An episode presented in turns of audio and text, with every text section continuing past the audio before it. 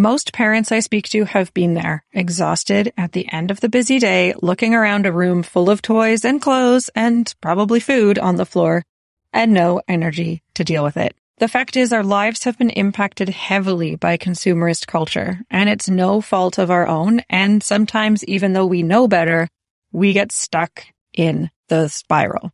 The marketing and social pressure makes it appealing and easy to accumulate stuff, but it's costing us more than we might think.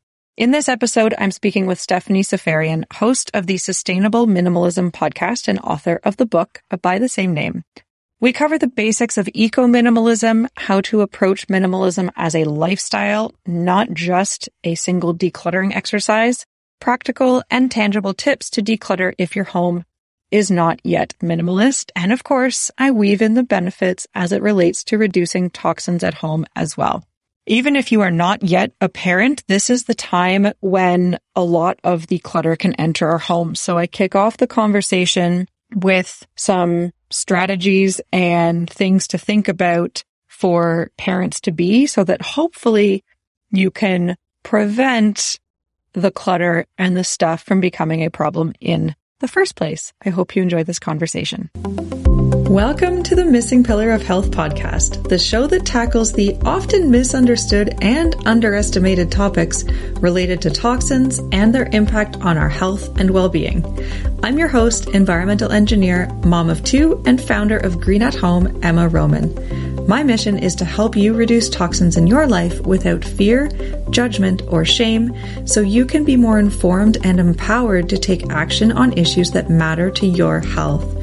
The research is clear that toxic chemicals found in the products we use, food we eat, water we drink, and air we breathe are contributing to the rise of chronic illness, allergies, infertility, autoimmune disease, and more. The good news is you can reduce your exposure without having to drastically change your lifestyle, and I'm here to show you how. As Margaret Mead said, never doubt that a small group of thoughtful, committed citizens can change the world. I believe addressing toxins is a critical step towards creating healthier and happier families, communities, and ultimately a better planet. And that starts right here, right now. Let's dive into today's show.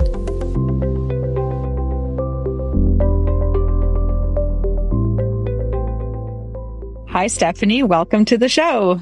Thank you so much for having me, Emma. I am absolutely thrilled to be here. I'm looking forward to this conversation. You and I chatted on another two podcasts already. So I feel like we are podcast besties now. So we'll see if we can, yeah, weave in some new topics for today, but I know I will learn something from you regardless. And this is such an important topic for a lot of people, especially expectant or new parents, I find, because the amount of clutter and stuff that comes with kids can be really overwhelming.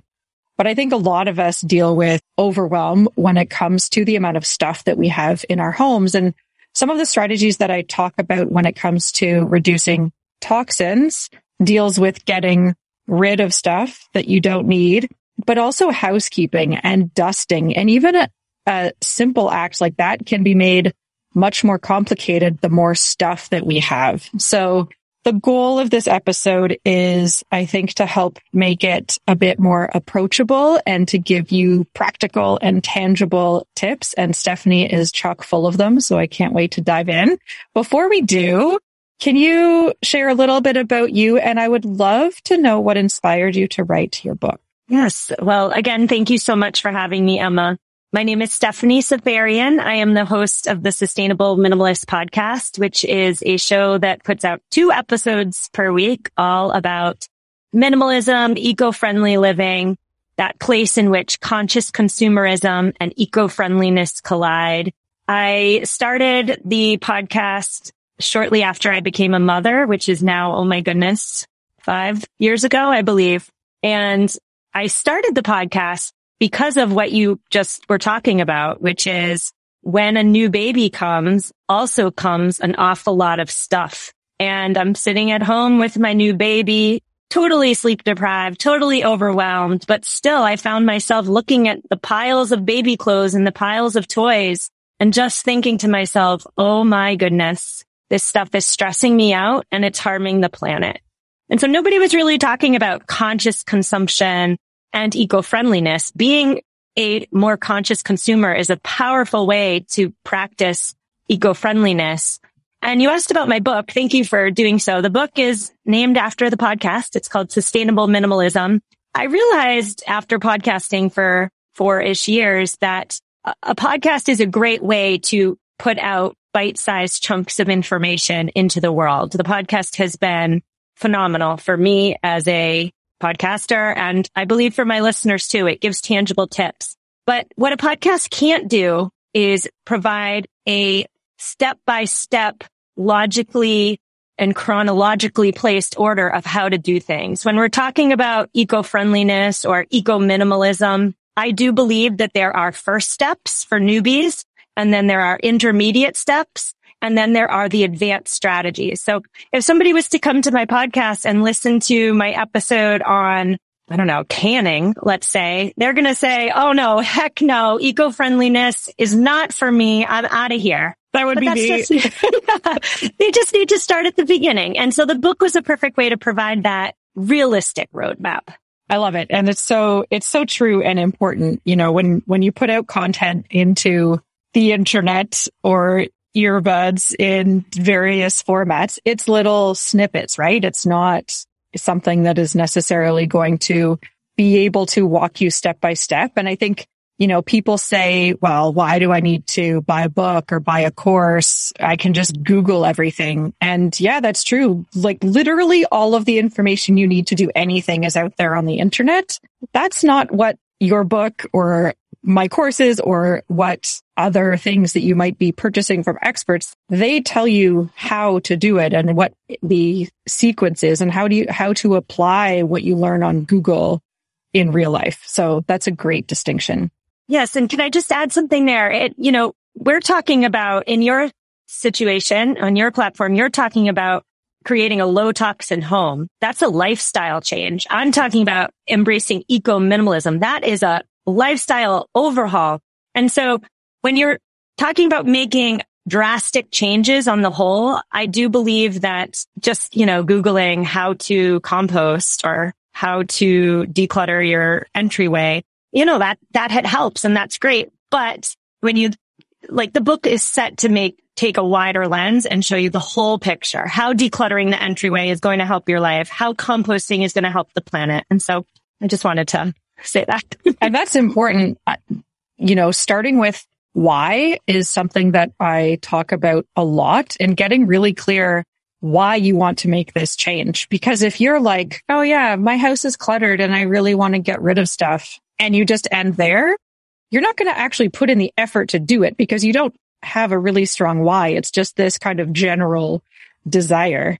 And so I think it's really important for any kind of lifestyle shift. And, you know, you're talking about these drastic lifestyle changes. It's not like today your lifestyle is going to look like X and tomorrow it's going to look like a totally different alphabet, right? It's going yeah. to be, it's going to be steps along the way. And so for people listening who are, are thinking, yeah, this, you know, minimalism is something that I have been interested in. We do have too much stuff in our home, but it's just, I don't even know where to start. So let's start at the beginning. And what does minimalism mean to you? So there's a lot of definitions out there on the interweb. I, minimalism is a hot button topic. It is frequently Googled, right? But for me, minimalism is the intentional choice to live with less.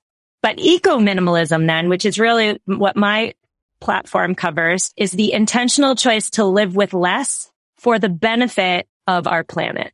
I love it. And I think we get stuck in these labels and being able to understand how our choices affect so many different aspects of our communities, our lives, the planet. I think that's a really important piece to weave in. And so, you know, you started thinking about this looking around your house with, with baby stuff. And as I mentioned off the top, I think that's a very common place when people start to realize, holy crap, we have a lot of stuff. And so for expectant parents, let's, let's talk about the kind of prevention first, and then we'll give some strategies for folks who maybe are already in the thick of stuff accumulation. But for people who maybe aren't yet there and realize that they don't want to get there, how can people set themselves up for success ahead of time before accumulating all the baby junk? Well, for those people, you are in the perfect spot. You're in the sweet spot. I wish I was thinking about all of this when right. I was an expectant mom. I wasn't thinking about any of this. I was thinking, Oh my goodness, I'm about to become a mother. I want to be a good mother. And in a consumptive, uh, in a society where overconsumption is the norm, we tend to internalize the fact that being a good whatever, being a good mom, being a good, I don't know, wife, being a good whatever inc- has, means accumulating a lot of stuff, right? Nobody, no mom wants their child to be deprived or left out or it lacking in any way. And so we accumulate stuff because we think that's what, that's what we see everybody else doing. And that's what we think we're supposed to do. So for anybody who's expectant and doesn't want frilly dresses, in my case, or piles of plastic toys, prevention is number one. Don't bring it in to start with. The decluttering is a consequence of bringing in too much stuff. So if you can be intentional about what you allow into your home, what you purchase, what you ask for for gifts. You are heads and shoulders above where the rest of us start. And I think when we are more conscious about what we bring in, and especially for babies, I mean, the marketing out there that tells us, you know, we need this toy and this activity book and this play gym or your baby's not going to develop a healthy, smart brain right? Like we're told all of these things and then we, it makes us feel like we have to have all of these different pieces for our baby. And certainly there are things that can, you know, help babies in their play. And there's lots of things that are useful, but so many of those things are also plastic and cheaply made and they're not going to last and they have toxic chemicals in them that I talk about all the time avoiding. And so on the prevention side, I think by being conscious, like you said, with what you bring in and what you are asking for, part of buying better, you know, some wood toys or play mats that are made with more natural materials, like those are going to be more expensive than a lot of the stuff that you'll find in conventional stores. And so by consciously choosing better made products that might be more expensive, you're ultimately kind of forcing yourself to have less because if you're looking at your budget, are you going to buy, you know, 50 of these chewable book things or are you going to have a couple really well made, useful, developmental wooden toys, for example? Right. And so I think there's, again, there's so many different layers to this and so many benefits to buying better. And one of them is you have the benefit of less. Yes, I would totally agree with all of that. I wasn't thinking about the health issues associated with soft plastic when I was buying or when I was getting gifts of soft plastic balls or toys. And then my daughter, my toddler's putting them in her mouth. I, I know better now, but I do believe that less but better is a, you know, kind of mantra to start with. I should say that these days there are toy subscriptions where I know one off the top of my head. They came on my show, Tiny Earth Toys. It's a wooden toy subscription box. So every three months they send you toys and then you send them back so that you're not getting the clutter, but you are getting the quality toys and your kid hopefully doesn't get bored. So in 2022, there are solutions to these problems that have nothing to do with going to the store and buying a bunch of plastic junk that your kid's going to play with a very short amount of time. Yeah. Yeah. I've seen, I've seen those sorts of subscription rental services. Like, so you use the toys and then you give it back and they clean them and whatever. And so that you can progress developmentally. I've seen one of those out of Toronto. I follow them on Instagram. I forget the name, but I'll drop them in the show notes. I haven't used them, but I thought it was a great, a great way to help reduce your consumption and waste at the end of the day. So you can do only so much when it comes to what you are buying and consciously reducing in your home. But there's well-meaning grandparents and friends who maybe don't have kids yet and you end up with hundreds of stuffies that my kids still have in their beds. And like, I was, I thought stuffies were adorable and I had a hard time turning them down when I was pregnant because, you know, hormones, I suspect. so how, how do you handle those conversations with people who might be contributing to the accumulation of stuff in your house? That's such a good question. And it's one I get all the time. And I should say that first and foremost, we all have different relationships with our parents, our in-laws, our aunts and uncles. So what works for me might not work with your, for your over gifting mother-in-law, right? But I believe that it starts for all of us by having a conversation about what we want our children's childhoods to look like. So don't frame the conversation as, oh, we don't want plastic because of this, or we don't need like, that's very negative and that's going to turn the gifter off. And frankly, the gifter might not even get it, might not listen. But if you flip the script and instead you talk about how you envision your child's positive childhood, you envision ample space for downtime to enable creativity and the development of a robust imagination. You prioritize items that are not going to become waste or, or going to break after two uses and then you have to throw them in the trash. So I think being positive about these conversations is step one. Step two would be to always be ready as a parent with what your children need, what they need. So I have a running list in my house. My, both of my daughter's birthdays are in March.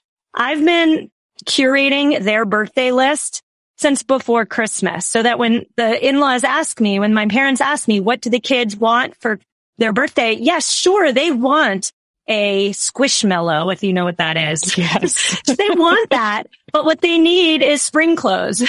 Yes. so I'm going to tell the grandparents that. I would also t- say too that my daughters, you know, they like toys. Uh, who doesn't like toys? But they, what they love more than toys is they love quality time with their loved ones. They love experiences. If my mom said, Hey, Ani, do you want to come to my house and have a sleepover and we'll do a cooking lesson? That one-on-one special time would not only mean more to her, but it would create lasting memories that a plastic, I don't know, camera, toy camera could ever give. So ask for experiences, be armed with a list and just know that changing other people's gifting habits, that's not going to happen overnight. I'm, I'm still working on it six, seven years later. So start the conversation, but be prepared to play the long game and have it many times. and I think modeling what you want is really helpful too. Like I started giving more experiential gifts myself as kind of a, this is something that I enjoy giving and I would enjoy receiving. And so showing people that there is a different way of doing it. And hopefully it's an experience that they would appreciate as well, you know, to your point. But I think we're at a point where the status quo isn't good enough anymore. And if we don't drive the change, then we're just going to keep perpetuating the constant kind of consumerist cycle. And I think that's a big part of conscious consumerism is yes, making decisions in your home and the stuff that you are buying, but also advocating for a different way of doing things. And there's numerous films and videos and resources that you can point people to showing the garbage in the ocean. Like we have a very tangible visual to go along with some of these requests as well. And, you know, not to shove it down people's throats, but if they're not getting it, you could say, you know, here's, I watched this and this really woke me up to some of the problems with how we are buying. These are a couple things I learned. You can check it out on Netflix here, right? And I can't think of the actual titles off the top of my head, but there are, there are a lot. And some of them I actually, there was one that came out on ocean and seafood in particular that I couldn't bring myself to watch, but I will at some point. but there's, you know, these sorts of documentaries are, are coming out. And so I think that's a good way too, because then they are watching the message from somebody else. Also, I find having somebody else or some other platform deliver the message can be easier than you saying, don't do this because I don't want it. Right. I don't know right. if you've had success with that kind of approach too. I have, I, you know, I have a podcast and a book about sustainable minimalism. So my, my, my experience is different. My family has to be on board. This is my job. This is my career, but I can understand how, you know, somebody who's not entrenched in the eco minimalist world would have trouble talking with their family about this. But it, you're so right. The status quo isn't working. If you talk to moms, it's not working for them. Piles of toys. So I always use this example. No joke. I counted when my first daughter was born. You know, everybody gives a gift. I'm so fortunate to have such loving family and friends, but she had over 80 infant sized frilly dresses when she was born. And that is just very thoughtful, but very impractical. There was not enough days that she was going to be size infant to wear 80 something dresses. And it, it just like, it's not working. The consumption is stressing moms and dads out, homeowners everywhere. Cause what do you do? You got to clean, you got to maintain, you got to hang up, you got to wash, you got to this, you got to that. You got to put away when And the toddler rips them down. You got to store it. And it's really the status quo. That status quo is not doing anything for our planet. It's harming it. And the change starts with us. I see it also with kitchen gadgets and different kinds of quote unquote convenience appliances. You know, Instapot came out and then air fryers and then I feel like the list is longer. I don't have any of those, but it's, it's like we're constantly chasing our tail. These new things come out and I described, I described this on a, another podcast about something totally different recently, but it's like companies are solving a problem we don't have, right? They're making these things and then coming up with a marketing spin to make it feel like it's going to change our lives when we really didn't have a problem in the first place. And yes, I know people, you know, live and die by their instant pot and that's amazing. I'm glad you find it useful. But if you have one and then you're like, Oh, but what about an air fryer? What will that do to me? Or I hear a lot of people, you know, ask others what their experience is with. And my first question back is, what is the problem you are trying to solve? Like, do you actually need to do this or do you have a slow cooker already that you're totally fine putting something in the morning and having it cook all day? Like, are you really stressing out about not being able to cook a frozen chicken in four minutes or whatever they can do? Right. So there's certain things that, yeah, there's lots of different gadgets that might make our lives easier in the moment, but at what cost? And I feel like we just keep chasing to the lowest common denominator and we keep going for the, I don't know, just that dangling carrot. But at what point do we pause and say, actually, there's things that we just need to, you know, put some time into our day and, and, and do it instead of constantly building up stuff to try to make things easier, which you then need to clean, maintain, replace, store, right? Yeah. Have bigger houses. It's such a snowball. That was a bit of a tangent. Well, no, you're, it, it speaks to me. it totally speaks to me. You're, I think referring to the, it's like the work spend hamster wheel, I believe it's called, where we work really hard. We make money. We're feeling discontent. And then we think that we can solve that discontent with a purchase. And so we purchase. And I, w- I just want to say to anybody who's, listening who feels like they're on that hamster wheel, that hamster wheel has been curated by savvy advertisers and marketers. They want you to stay on that hamster wheel because that means that they keep pushing products and they keep getting richer. It's not serving us. And, and to your point about people loving their Instapot, instant pot, I don't even know what it's called, but to people to that point, yes, some products genuine, genuinely can add to our lives and can genuinely add value. But the bottom line here is that there's an awful lot of stuff that is pushed on us that we don't need. We don't even necessarily want, but we're just bringing it into our homes, cluttering our homes, wasting our hard earned money because we think that's what we're supposed to do. That's where I was when I first, before I started down this path. Totally. And I think, you know, it's the marketing. It's also, we are, it's funny. We're more disconnected, but also more connected than ever before. So if you're in moms groups on Facebook and you see people raving about something, it's really easy to feel that FOMO, right? That fear of missing out if you don't have this gadget or, or thing. And so I think we are all well served to before buying anything. And I think that that's kind of the, the crux of conscious consumerism, regardless of what your, your goal is. But it really takes more of an effort now because there's so much information coming at us and so much psychology that goes into marketing to make us feel like we need it. So for those who have realized that they could probably do with some decluttering, but don't make the time or have a hard time finding the time thinking it's just too much effort. What advice do you have for them right at the beginning? Okay. Great question. So number one, I would just want to clarify that for me, decluttering is not about creating a space that is, that sparks joy. Let's say it's that decluttering is not the end goal. The purpose of decluttering is that for most people, for me and for a lot of listeners who write to me, they say that the process of decluttering their home is a transformative experience because it really forces you to sit with that uncomfortable feeling of, Oh my goodness, I wasted my hard earned money on this item that I never used, didn't want, didn't like in the first place. Oh my goodness, what a waste. And when you declutter a whole home or a whole household full of such items, it really hits home the difference between a want versus a need. And so for people who are reluctant to start or don't know where to start, step one is to know that it's a process. Decluttering is really step one, but you will experience significant benefits from just decluttering a space, one space, even an easy space.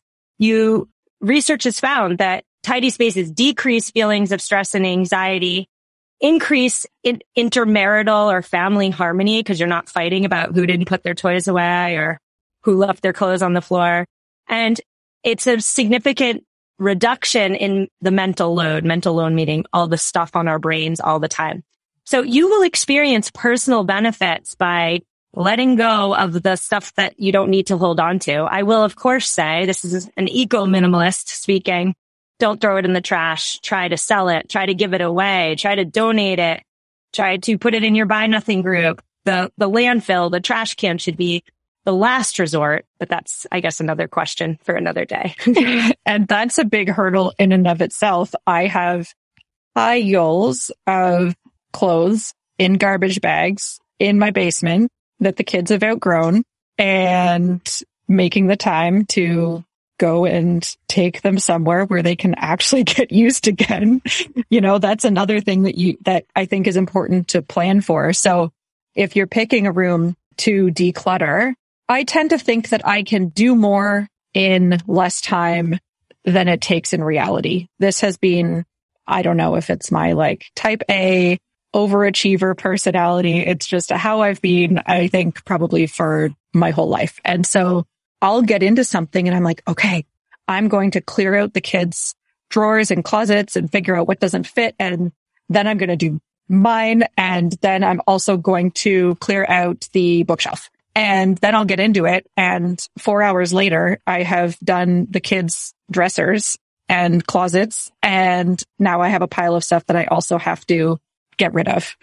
And so mapping out the complete cycle, I think is important for people so that you do have that block of time then to know where you can donate or know where you can give away because that takes time as well. And yes, I know that time is important and it's a, you know, we've almost commoditized time now and that can be something that people have a hard time doing. And I think it's where people really struggle with tying in that eco piece because if you're cleaning out the house, it's so much easier just to chuck it all in a garbage. I mean, maybe not clothes. It's easier for people to know what to do with clothes, but thinking of like, I don't know, toys and just going around and picking up the little things that have accumulated and figuring out whether it's recyclable or giveawayable or garbage, like that mental load is almost easier just to chuck in the bin. So how do you kind of amp yourself up to do the right thing for the environment. So I should say we've all been there, right? We've all just been so fed up with the clutter that we're tossing it in the big trash can I've and totally we're putting it. done that. We I will, all I have. will, yeah, I'm like, I'm saying this and I want to be fully transparent with you all that like nobody's perfect. Mm-mm. And so I have totally been there where it's like, okay, either I do this now or I don't do it all, screw it. And if it's a lot, then I will usually pause and not do it, but I've totally thrown stuff out. Me too. We've, we've all done it. I always suggest that people, so let's say you're tackling, let's say you're tackling the garage. I don't suggest anybody starts at the garage by, no. let me, let me back up and say anybody who's starting to declutter, you start somewhere super easy. Maybe you declutter your mugs, just your mugs. Don't do the whole kitchen, just do your mugs. Or maybe you just do your linen closet. There's nothing emotional in your linen closet. Maybe you just do your linen closet. Don't do the whole bathroom, just the sheets and towels. So start really small. When you're doing something bigger, like a whole garage, and you think to yourself, okay, that's going to take me a weekend, a full Saturday, a full Sunday. My partner and I, we can declutter the whole garage on Saturday and Sunday. I always suggest to my listeners, you need to also then block off the following Saturday and Sunday. Like, so write it on your calendar. This is the weekend for decluttering. The following weekend is for schlepping all the perfectly good stuff that you've decided you no longer have use for to the places where they want to go. You got to block off the, you got to double the time. You got to double the time responsibility, if that makes sense. A lot of people are probably heading into spring cleaning season mm-hmm. when this episode is airing. And I would argue that this is the perfect time to start doing this. I think there's something to be said about the that spring sense of renewal. I think we probably have more energy and interest in stuff like this when the weather starts to warm up. If you're in a climate like mine where we have a ton of snow and it's freezing cold right now. So think about this, you know, think beyond just doing a deep clean of your house. Think about how you can look at decluttering and incorporate a more minimalist lifestyle first, because then the cleaning will be easier. You probably won't have to go through that rigorous deep clean as much because it'll be easier to keep your spaces cleaner in the first place. And so that's my suggestion for you. If you are normally a spring cleaning kind of person, take the tips that Stephanie has given today and hopefully some of the, hopefully we've inspired you and given you some kind of mental ammunition to focus on this in this episode and approach spring cleaning maybe a little bit differently. I just want to say there too that you, we touched on in our conversation this, but I really just want to hone in on it, which is that I think it's about changing our relationship with our stuff and so again, back to decluttering being transformative. I'm sure listeners are listening thinking, Oh, heck no, that's not possible. But trust us, trust me, it is. And then when you start thinking about, okay, I have this lacrosse stick in the garage and I don't play lacrosse anymore. I played that in college and I'm old and don't do that anymore, but it's perfectly working. Who can I give this to? When we start thinking about our stuff in terms of how can we extend its life or does this item truly fit in with the season of life I'm in? And if the answer is no, you don't bring it home. I think that's where the change starts. It's like decluttering is a reaction to too much stuff. It's all about where we started the conversation. So let's bring it back around. It's about being proactive and only bringing the stuff in and only holding on to the stuff that that improves or works with our current season of life, if that makes any sense. Totally. And I think, you know, if people feel like they need to go through a big decluttering process because they haven't been that conscious of it before, auditing, and that can be a scary word for people, but again, goes back to being conscious, really paying attention to what you are decluttering so that you can identify patterns and habits that you've got into so that you can interrupt those. Because if you just go through your house and you just throw stuff out without thinking about it, you're probably going to end up bringing more of the same back in, right?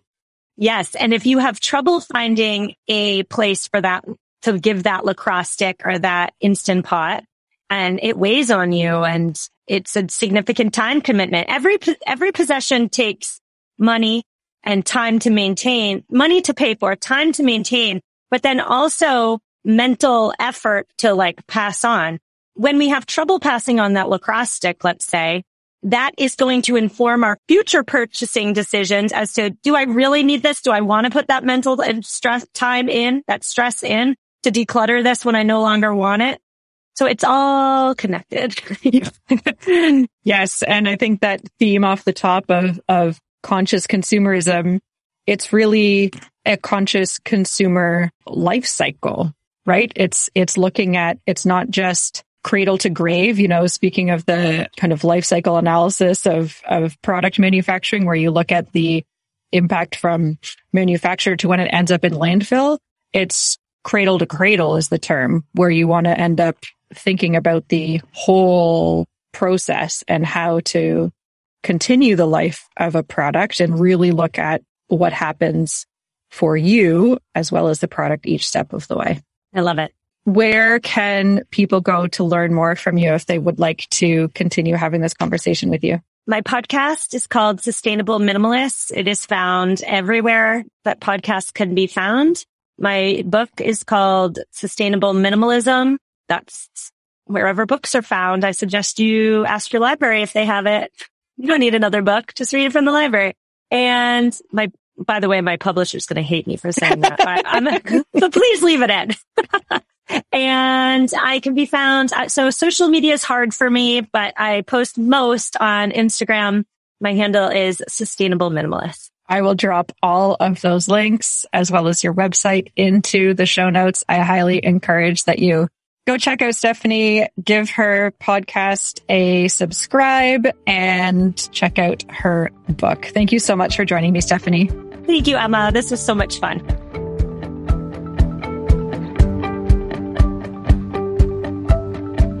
Wait, before you go, I have a quick favor to ask. If you are listening on Apple Podcasts and like what you've heard, please take a moment to hit subscribe and leave a five star rating and a written review. You can do it right from the app. It takes just a sec and really helps me to be able to continue to share this important information with more people. Plus, you might just get a shout out on a future episode. Thanks so much and bye for now.